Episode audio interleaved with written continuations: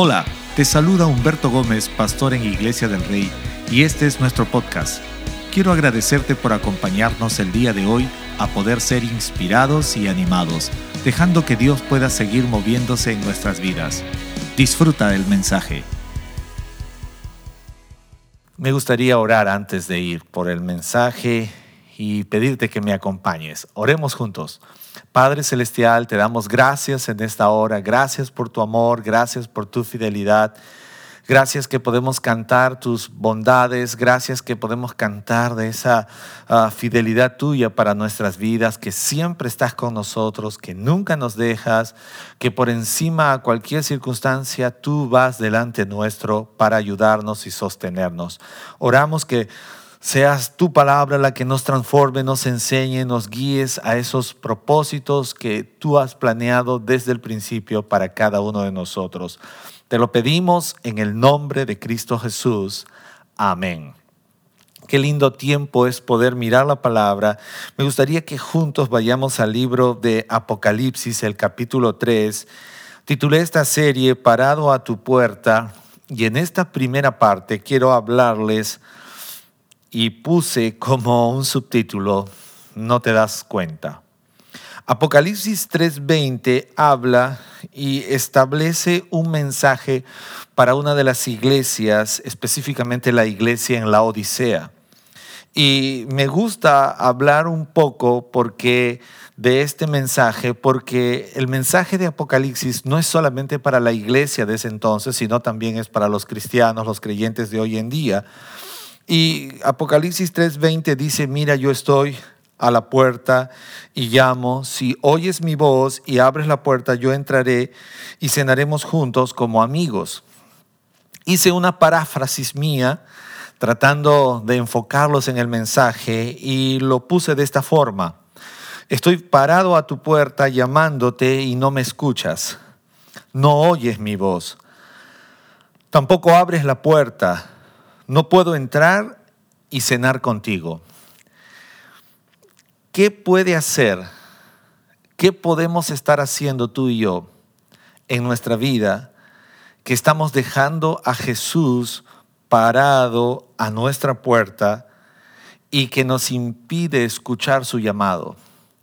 ¿Qué podemos estar haciendo tú y yo? ¿Qué puede estar sucediendo en la vida de una persona que tiene a Jesús parado en su puerta? Yo no sé cuántas veces alguna vez has ido a visitar a alguien y has estado tocando el timbre o tocando la puerta y te han dejado parado. Hay alguien ahí en el chat que puede decir y, y no lo disfrutas, ¿ah? Porque, ¿me entiendes? Llegas, tú llegas con toda la confianza de querer ver a esa persona, de querer disfrutar con esa persona, pero la persona de pronto te habla y te dice, ya, está bien, un ratito. Y ese ratito se hace muy largo. Ahora, hay una gran diferencia aquí porque el mensaje está diciendo, estoy parado a tu puerta llamándote y no me escuchas y no oyes mi voz, tampoco abres la puerta, no puedo entrar y no puedo cenar contigo o no puedo sentarme a la mesa como amigo contigo. Esto quiere decir que es alguien que definitivamente no quiere abrir la puerta, es alguien que definitivamente no está deseoso de que Jesús entre a su vida, de que Dios esté en su vida.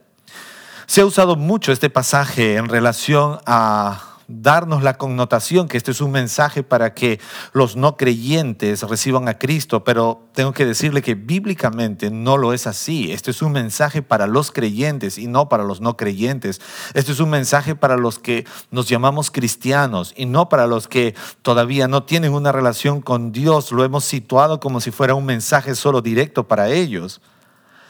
Voy a volver a hacer la pregunta que hice al inicio. ¿Qué podemos estar haciendo o qué puede estar sucediendo que tú y yo hemos decidido dejar a Jesús parado en la puerta?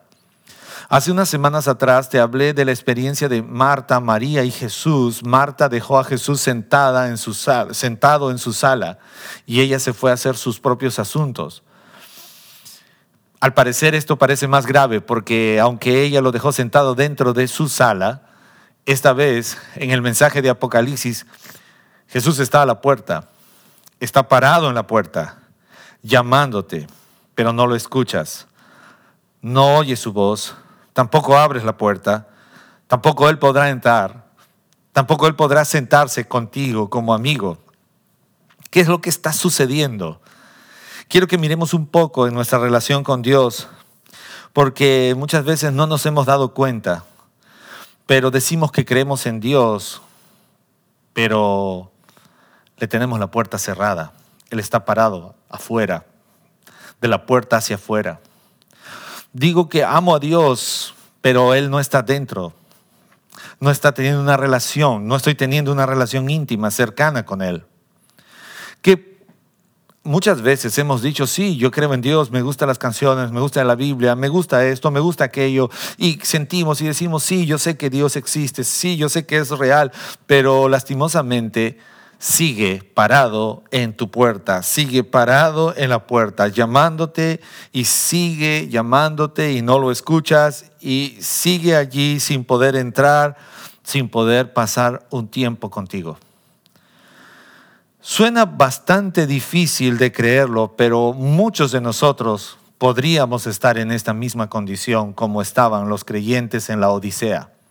En esta iglesia podríamos estar así. ¿Por qué razón? Porque muchas veces una de las cosas que impide, que hace de que Dios, que Jesucristo esté parado en la puerta sin que pueda tener acceso a mi vida, es que he caído en un mecanismo, en una vida rutinaria llena de mis propias obras, nuestras obras. Nos hemos llenado de cosas, nuestra agenda está tan... tan nutrida de muchas cosas, yo diría excesivamente, que no nos importa dónde dejamos a Dios, no nos importa dónde dejamos nuestra relación con Dios, no nos importa la condición de nuestra relación con Dios. Y cuando hablamos de nuestra relación con Dios, creo que cada uno de nosotros tiene una definición personal de la condición en la que se encuentra su relación con Dios. Una pregunta muy profunda sería de cero a cien por ciento, ¿dónde está tu relación con Dios? ¿Cómo está mi relación con Dios? Cada uno de nosotros tenemos una definición personal de la condición, del tipo de relación que tenemos con Dios, pero por encima de cualquier opinión personal que tú y yo podamos tener, siempre debemos estar seguros de que Dios conoce por completo. Dios sí sabe lo que hacemos y la forma como hacemos y dónde ha quedado nuestra relación con Él. La iglesia, los creyentes en la Odisea, ellos se habían olvidado de Dios, estaban haciendo muchas cosas, de repente diciendo en el nombre de Dios, y esto hoy en día se está dando de una forma muy constante. La gente estudia y dice en el nombre de Dios, si Dios lo permite, y la gente trabaja y hace negocios y dice en el nombre de Dios y si Dios lo permite, pero son solo frases repetitivas porque en realidad Dios está fuera, parado, Dios no está en su vida, Dios está fuera, no lo pueden, no pueden, no quieren abrir la puerta, no escuchan su voz, no quieren tener una relación con Dios. Nos hemos a muchas veces escudado en frases religiosas. Hoy más que nunca estamos más llenos de religión que de relación. Tenemos que reconocer que hoy en día dentro de la vida de la iglesia, los cristianos, nos hemos vuelto más religiosos y usamos el Dios te bendiga y usamos el si Dios quiere, si Dios lo permite, pero son solo frases repetitivas. ¿Por qué razón? Porque Dios no está dentro, no está dentro de nuestra vida. Y era lo que estaba pasando en los creyentes en la Odisea. Ellos estaban llenos de sus obras, llenos de sus asuntos, llenos en su agenda y diciendo que hacían cosas también para Dios, en el nombre de Dios, pero el mensaje es puntual. Apocalipsis tres quince. Jesús les dice en este mensaje, yo conozco tus obras, yo conozco tus obras. Hemos sobrevalorado nuestras obras y pensamos que aún en nuestra relación con Dios es más importante que yo haga cosas en el nombre de Dios, que haga cosas, entre comillas, para Dios, cuando hemos dejado de lado nuestra relación con Dios. Aún nuestra relación con Dios necesita dedicación. Nuestra relación con Dios debe ser una prioridad. Muchas veces pensamos que Dios nos ha llamado a hacer cosas y nos enfocamos tanto en las obras que nos olvidamos de la primera, uh, de la primera necesidad que es tuya y mía, y es ministrar la presencia de Dios. Somos más fácil para entregarnos en el qué hacer en vez de dedicar tiempo en el ser. Dios está llamando a una generación de creyentes que pueda centrarse en el ser y no caer en la monotonía, en el mecanismo de solo hacer, hacer, hacer, hacer, mientras Jesús está parado en la puerta sin poder entrar, Aunque nos llaman, no lo escuchamos porque hemos caído en un mecanismo de una vida abrumada por obras que decimos hacer en el nombre de Dios o con la ayuda de Dios. Lo hemos entregado tanto al quehacer, le hemos entregado tanto valor a nuestras obras y le hemos restado todo valor e interés a nuestra relación con Dios. Hoy es más fácil entregar horas y horas de trabajo. Hoy es más común encontrar gente eh, dispuesta a amanecerse trabajando, a amanecerse estudiando, a amanecerse haciendo muchas cosas, pero no usamos ese mismo énfasis en relación a nuestra intimidad con Dios, a nuestra comunión con Dios. Hemos sobrevalorado nuestros asuntos y hemos quitado todo valor a los asuntos de Dios. La iglesia de este tiempo tiene que tener cuidado de este peligro. Los creyentes de ahora tenemos que tener cuidado de este peligro. Aún nosotros, los que tenemos hijos, tenemos que tener cuidado de este peligro que siempre ha estado latente. A veces, como padre, nuestro interés ha estado en que nuestros hijos solo sean buenos profesionales, pero nunca que sean buenos cristianos. Solo nuestro énfasis ha sido en que nuestros hijos alcancen títulos, pero nunca que alcancen el propósito de Dios. Siempre hemos querido que nuestros hijos alcancen carreras, tengan un buen sueldo, pero nunca hemos deseado tan profundamente que nuestros hijos alcancen el llamado que Dios tiene para ellos y que puedan impactar vidas y cientos de miles de vidas para la gloria de Dios.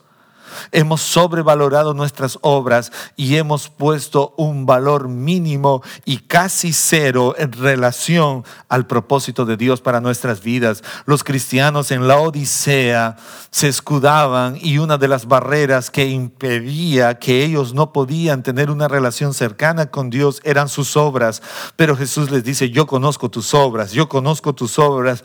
Me encanta, esta palabra es profunda, porque tengo que decirte algo: Dios sabe lo que tú y yo hacemos en trabajo, estudio, en todo lo que podemos hacer, pensando, haciendo, en casa, fuera, adentro. Él lo sabe todo. Él conoce tus obras y las mías. Necesitamos cambiar la forma como hemos estado planteando nuestra vida, dándole excesivo valor a nuestras obras y quitándole todo valor e interés a nuestra relación con Dios. Hay jóvenes que hoy en día, al ver la problemática que vivimos, están centrados solamente en querer pensar de cómo salir de su problema con su propia capacidad y dejando de lado su relación con Dios, olvidando que Él es Dios, olvidando que Él es nuestro Padre, olvidando que es Él quien es el primer interesado en que nos vaya bien. Salmo ciento treinta y nueve, del uno al tres, David dijo en una ocasión: oh Señor, dijo claramente, tú me has escudriñado y conocido, tú conoces mi sentarme, conoces mi levantarme, desde lejos comprendes mis pensamientos, tú escudriñas mi senda y mi descanso, y conoces bien todos mis caminos. Dios no solamente conoce las cosas que estamos haciendo, Él conoce todo ámbito en nuestra vida, toda área de tu vida, presente y del futuro. Él lo ha escudriñado todo, Él lo sabe todo. ¿Cómo entonces podemos dejarlo fuera de nuestra vida?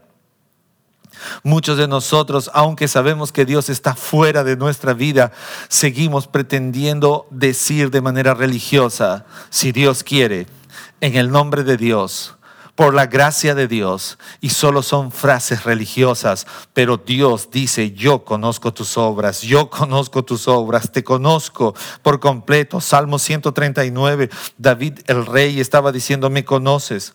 Dios te conoce completamente, Dios me conoce completamente. David nos hace ver que Dios conoce cada detalle de tu vida, cada detalle de mi vida. Hay veces que pensamos que Dios solo ve lo espiritual en nosotros, pero estamos olvidando algo muy importante. Él es nuestro Padre, y como Padre Él tiene conocimiento y cuidado de cada área de tu vida y de cada área de mi vida.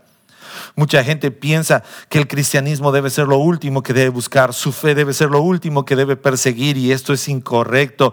Y algunos dicen y piensan que su desarrollo profesional, secular, laboral debe ser una prioridad. Y Dios, si es que puedo, si es que tengo tiempo, si es que se me da la oportunidad. Y esta es una idea descabellada. ¿Por qué? Porque Dios es tu Padre, Él sabe de qué tienes necesidad, Él sabe lo que es mejor para ti, Él jamás hará que fracases.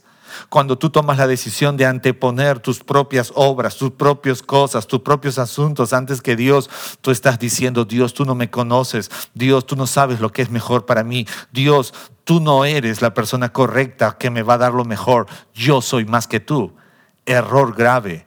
Esta es la idea más descabellada que un ser humano puede tener, tratando de hacer pensar de que Dios no tiene nada, absolutamente nada de trascendencia en todo lo que uno anhela personalmente. Y esto es equívoco, porque acabo de leer Salmo ciento treinta y nueve y Dios como Padre conoce cada detalle, cada área, pero sobre todo Él tiene cuidado de ti y de mí.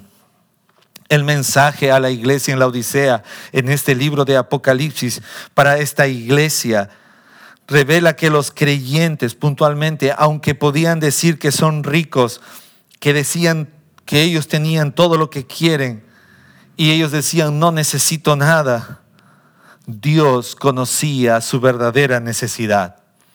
Hoy en día tenemos una sociedad plasmada, direccionada más hacia lo material. Amamos más lo material. Amamos, como dijo el apóstol Juan, el mundo, y amamos las cosas que están en el mundo. Nuestros ojos están llenos de los deseos nuestros y nuestra vida está llena de la vanagloria de esta vida, de este tiempo, y hemos dejado de lado los principios, los mandamientos. La palabra de Dios ha quedado alejada, ha quedado rezagada en nuestra vidas, pero la Biblia dice claramente que aunque nosotros podamos pensar que estamos haciendo bien, que tenemos muchas cosas, que hemos alcanzado títulos, posiciones, que hemos alcanzado ciertas cosas, la Biblia dice que Dios sabe cuál es tu verdadera necesidad, cuál es mi verdadera necesidad, cuál es esa necesidad que muchos de nosotros no queremos reconocer. Hemos caído en, una, en un círculo donde Dios no está presente, donde Dios está fuera de mi vida, donde he dicho: Dios, de la puerta hacia afuera, pero de aquí para adentro solo son mis decisiones, solo son mis pensamientos, solo es lo que yo quiero. Muchas veces estamos teniendo esas barreras. Dios está fuera de nuestras vidas. Número uno, te lo dije, por nuestras obras. Número dos, por lo que decimos que somos. Muchas veces pensamos que somos ricos. La gente en la Odisea, los cristianos decían: soy rico, me he enriquecido y de nada tengo necesidad. Hoy en día más gente está cómoda con el trabajo remoto y los estudios remotos, porque dice: si tengo mi trabajo estoy seguro, sin salir de casa, no tengo necesidad de salir. Si tengo estudios estoy seguro, no tengo nada por qué salir. Y pensamos que tenemos una seguridad, pero el mensaje es fuerte aquí. Y Dios, a través de Jesús, habló a los cristianos en la Odisea y le dijo: no saben, ustedes son miserables. Ustedes son dignos de lástima. Ustedes viven en pobreza, en ceguera y en desnudez. Cuando una persona ha tomado la decisión de dejar a Dios fuera de su vida, Dios no es parte de su vida. Dios no nos ha rechazado. Somos nosotros los que rechazamos a Dios. Dios no nos deja parado en ningún lugar. Somos nosotros los que dejamos parados a Dios. Dios no nos posterga. Somos nosotros los que postergamos a Dios. Dios jamás nos hace de lado. Somos nosotros los que hacemos de lado a Dios. Dios no tiene otra prioridad en su agenda. Él está mirándote a ti por sobre todas las cosas, pero somos nosotros los que hemos construido una agenda donde Dios no es nuestra prioridad. Y el mensaje es que estos cristianos pensaban que ellos eran ricos, que estaban enriquecidos. Ellos dijeron: no tengo necesidad, tengo trabajo en casa asegurado, tengo estudios remotos asegurado, voy a hacer mi especialización, voy a hacer esto, voy a hacer aquello, y voy a hacer mi doctorado, y voy a hacer aquello y lo otro, y voy a salir solo para comprar cuando tenga hambre, cuando quiera comprar vestido, y voy a hacer aquello y lo otro. Pero Dios les dijo: no saben ustedes, ustedes no saben su verdadera condición. Estamos definiendo nuestra vida por nuestros dichos y no por los dichos de Dios. A veces estamos diciendo: lo tengo todo, me siento feliz, tengo trabajo seguro, casa segura, techo, estoy bien. Estamos definiendo nuestras vidas por nuestros dichos y no por los dichos de la palabra. Jesús, cuando estuvo aquí en la tierra, definía lo que era y lo que hacía por la palabra de Dios. Siempre decía: escrito está, escrito está, escrito está. La sociedad de hoy en día, los cristianos de hoy en día han aprendido, estamos aprendiendo mal a definir nuestras vidas por nuestros propios dichos, por lo que pensamos, por pensamientos personalistas, por situaciones muy nuestras, que por lo que la palabra de Dios dice.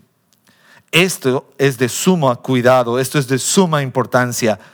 Aún con nuestros hijos, tenemos hijos pequeños. Cuando hablo con ellos de sus necesidades, ellos tienen muchas necesidades, pero como padre muchas veces yo podría tratar de robarme la gloria de Dios y decirle: yo te lo voy a dar, yo te voy a proveer, yo voy a sostenerte, pero no soy yo, es Dios, y tenemos que reenfocar a nuestra siguiente generación que lo que tenemos, que lo que somos, que lo que llegaremos a ser es solo por la gracia de Dios, solo por Dios, nada es por nosotros. Ellos no vivirán por mis dichos, sino por los dichos de Dios. La siguiente generación no debe vivir de esa forma, engañada o autoengañada. Ellos deben vivir por los dichos de Dios, y necesitamos como padres ser honestos y decirle: hijos, lo que eres ahora, lo que tienes, lo que llegarás a alcanzar, solo será por los dichos de Dios en tu vida, y no por mis dichos ni por tus dichos. Los cristianos en la Odisea, ellos estaban viviendo por sus propios dichos, por su propia manera de pensar. Ellos se sentían ricos, enriquecidos, se sentían que no tenían necesidad de nada. Pero cuando Dios miró, diga, Dios miró. Me encanta observar esto porque Dios siempre está mirándonos, Dios siempre está observándonos. Dios vio la miseria que había en ellos, Dios vio que ellos eran dignos de lástima, Dios vio que ellos estaban viviendo una pobreza, una ceguera y una desnudez.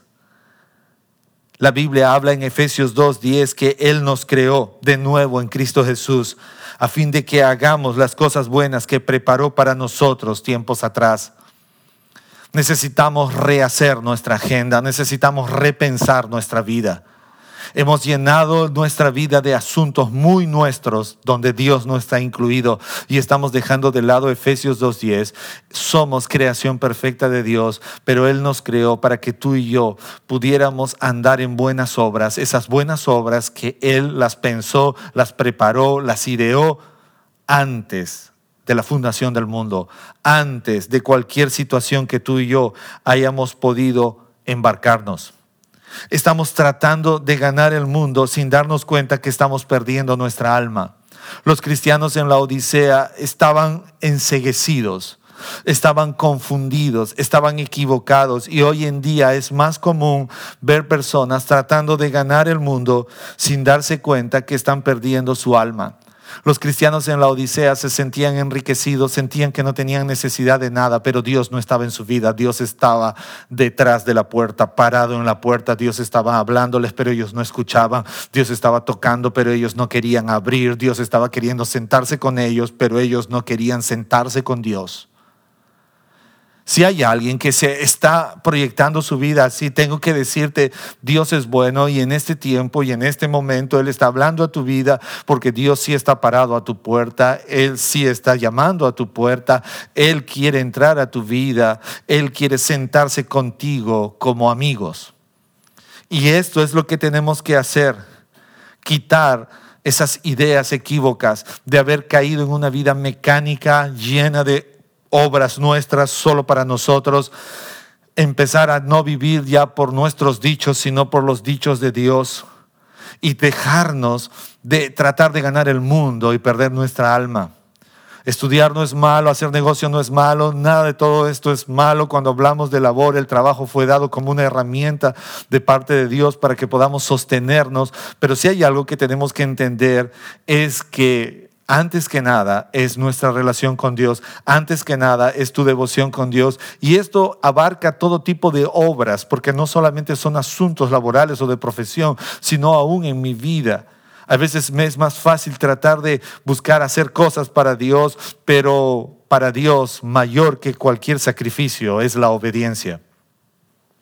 Estamos como los habitantes de Babel, enfocados en edificar. Hoy en día ha venido un enfoque donde la sociedad está confundida, el mundo está confundido, y usted dirá: ¿por qué está confundido? ¿Por qué? Porque cada uno está tratando de como los habitantes de Babel, edificar, hacerse una fama personal, buscar sus propios propósitos. La Biblia dice en Génesis once cuatro, entonces dijeron, vamos, construyamos una gran ciudad para nosotros con una torre que llegue hasta el cielo. Eso nos hará famosos, evitará que nos dispersemos por todo el mundo. Muchos dirán, pero no era una obra mala. ¿Por qué Dios tuvo que detener esa obra? ¿Por qué Dios tuvo que detener esa obra? Dios tuvo que detener esa obra porque Dios, como dice el libro de Salmos, si el Señor no edifica la casa, en vano trabajan los que la edifican. Si el Señor no vela la ciudad o no guarda la ciudad, en vano vela la guardia.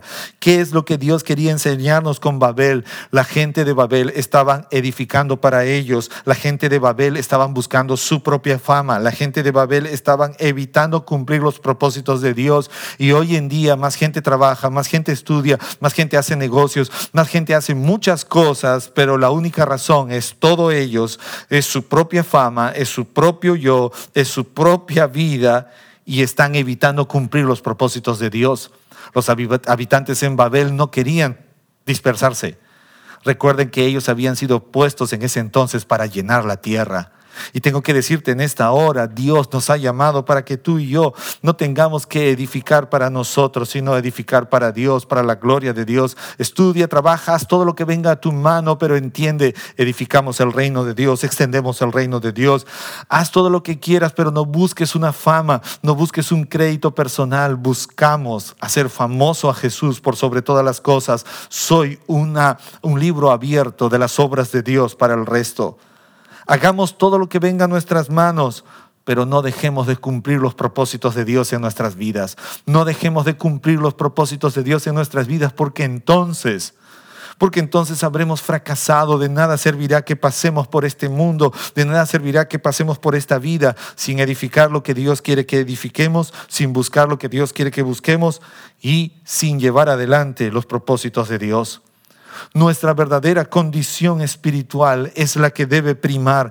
La gran mayoría de veces los que decimos que estamos ah, muy lejos de una realidad como esta, Dios es consciente y Él conoce nuestra condición de vida espiritual real. La Biblia dice en Apocalipsis que Él le declaró, y no sabes que eres un miserable, digno de lástima, pobre, ciego y desnudo. Tu verdadera condición, mi verdadera condición, la conocemos cuando estamos delante de Dios, no cuando estoy delante del espejo. Mi espejo es muy uh, noble conmigo. Siempre que voy al espejo y me veo, me siento bien. Pero mi verdadera condición de vida no se refleja en mi espejo, ni en mi selfie, ni en la foto de mi profile. Mi verdadera condición de vida espiritual se refleja en la presencia de Dios. Cuando voy delante de Dios, cuando estoy delante de Dios, Él conoce si realmente soy miserable, digno de lástima, vivo en pobreza, si estoy enceguecido y hasta el punto de estar desnudo.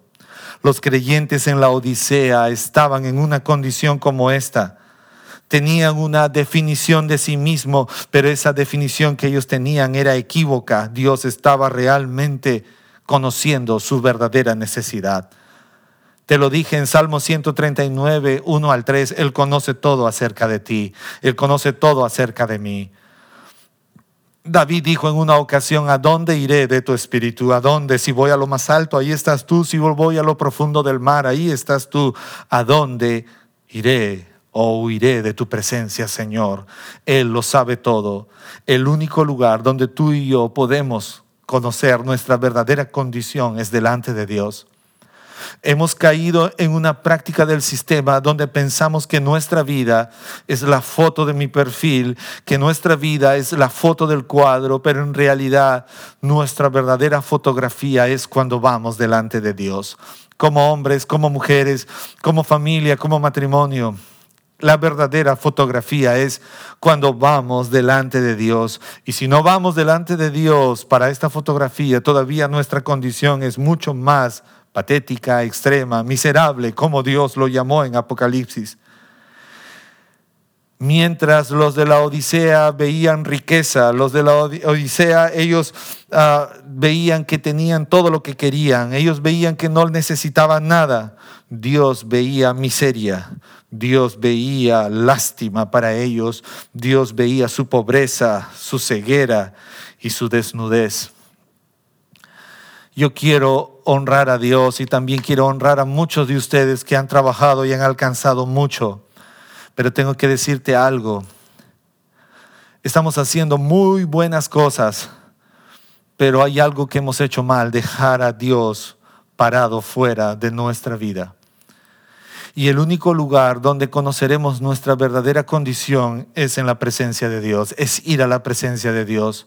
Les prediqué en el primer servicio de hoy hablándoles de cómo Nehemías buscó éxito, y el único lugar donde empezó fue cuando él decidió orar. Y es que el éxito empieza cuando vamos a la presencia de Dios. Y hoy tengo que decirte, en esta parte hemos dejado parado a Dios fuera de nuestras vidas. Hemos dicho: no tengo tiempo para ti, tengo tiempo solo para mí. Pero nos estamos olvidando que nuestra verdadera condición de vida no es la que nos muestra el espejo, no es la que nos muestran nuestros ojos, sino que nuestra verdadera condición de vida es la que vamos a conocer cuando vamos delante de Dios. Quiero animarte en este tiempo. He dejado a Dios muchas veces parado fuera de mi vida, haciendo cosas. Recuerdo mi juventud tratando de tirarle la puerta a Dios porque tenía mis propios sueños, mis propios anhelos. Y fueron las decisiones más equívocas que pude haber tomado.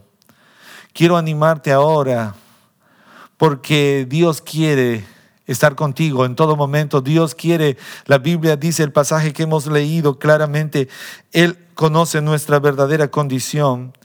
Pero sobre todo, como leí en el versículo veinte, la paráfrasis, y termino con esto: Él está parado a tu puerta. Él está llamándote. Él quiere que tú y yo escuchemos su voz. Él quiere que tú y yo abramos esa puerta de hoy en adelante y que Él pueda entrar y que Él se siente con nosotros como amigos. Yo no sé si tú tienes amigos y hay veces compartes tiempos con ellos. Los, la hora pasa muy rápido, el tiempo pasa muy rápido. Y no te das cuenta y te sorprendes y dices: wow, pasó el tiempo muy rápido, pero lo disfruté. Yo no sé si tú tienes amigos, pero hay veces hay momentos como este que dices: no, no quisiera que este tiempo termine. Y lo mismo es con Dios. Dios quiere venir a tu vida para quedarse. Dios no quiere hacer una visita temporal. Él quiere quedarse contigo. Y ahí donde estás, me gustaría que podamos orar y que ya no vivamos sin darnos cuenta de nuestra verdadera condición. Que ya no dejemos a Dios fuera de nuestra vida tratando de pensar que soy rico, soy favorecido, no me falta nada, tengo estudios, tengo trabajo, tengo casa. Nuestra verdadera condición es la que podemos conocer en la presencia de Dios. Acompáñame a orar. Dios, te pido perdón, te pedimos perdón. Porque muchas veces, innumerables veces, he estado como la Odisea, como los cristianos allí, pensando que soy enriquecido, que nada me hace falta, que me has llenado de muchas cosas a favor y me he llenado de obras y acciones y cosas que todas están relacionadas conmigo, y te he hecho de lado. Te he negado mi tiempo, te he negado mi vida. Es más, no estás incluido en mis planes, ni de ahora ni del futuro. Perdóname por haber hecho esto. Perdóname por haberte puesto ocasionalmente, si es que tengo tiempo, si es que puedo, si es que en algún momento se da la oportunidad. Perdóname. Te he puesto como un accidente en mi vida cuando en realidad debería ser el primero. A partir de hoy, tomo la decisión. Repita conmigo ahí donde está. Si usted está orando, dígale: a partir de hoy, Señor, tomo la decisión de que yo no quiero que te quedes parado fuera de mi vida. Ahora mismo, dígale: abro la puerta de mi vida, de mi corazón. Tú estás llamándome y yo he decidido vivir para escucharte, para oír tu voz. Pero sobre todo quiero que entres otra vez a mi vida, que la avives, que tú te quedes conmigo y nos sentemos como amigos juntos en la mesa otra vez. En el nombre de Cristo Jesús. Si estás viéndome por primera vez, yo quiero animarte y decirte: necesitas a Cristo en tu vida. recibe el regalo maravilloso de la salvación, pero es necesario reconocer nuestros pecados, pedirle perdón a Dios por nuestros pecados y decirle: Dios, perdóname. Vamos, ora conmigo, dígale: Dios, reconozco mis pecados, me arrepiento de ellos, reconozco que soy pecador, pero también reconozco que tú me amas y que tú quieres lo mejor para mí. Y en este instante, dígale: yo recibo a Jesucristo tu Hijo como mi Señor y mi Salvador.